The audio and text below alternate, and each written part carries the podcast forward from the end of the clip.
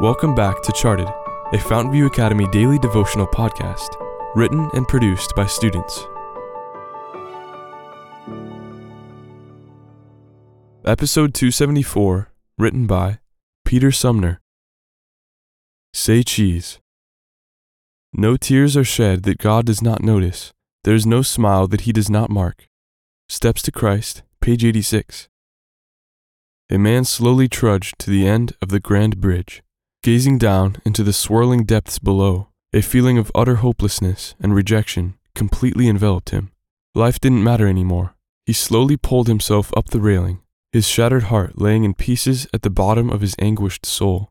The howling wind blew by him as he stared down into the San Francisco Bay from the lofty height of the Golden Gate Bridge.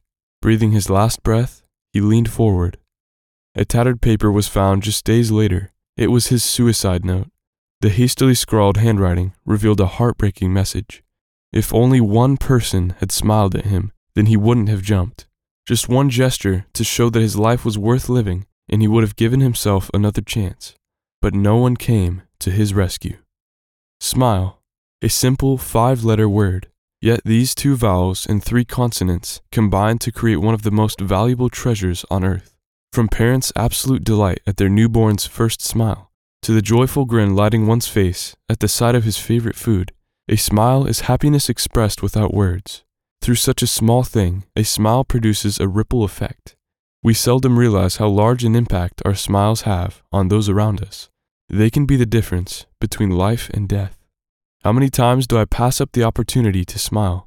Am I too occupied with my own problems to notice others? Although the world may seem darkened by thick, suffocating clouds, one smile holds the power to cut through the storm and let sunshine break free, brightening the whole day. If I just stop to count my blessings, I'll discover there's not only one reason, but countless reasons to smile.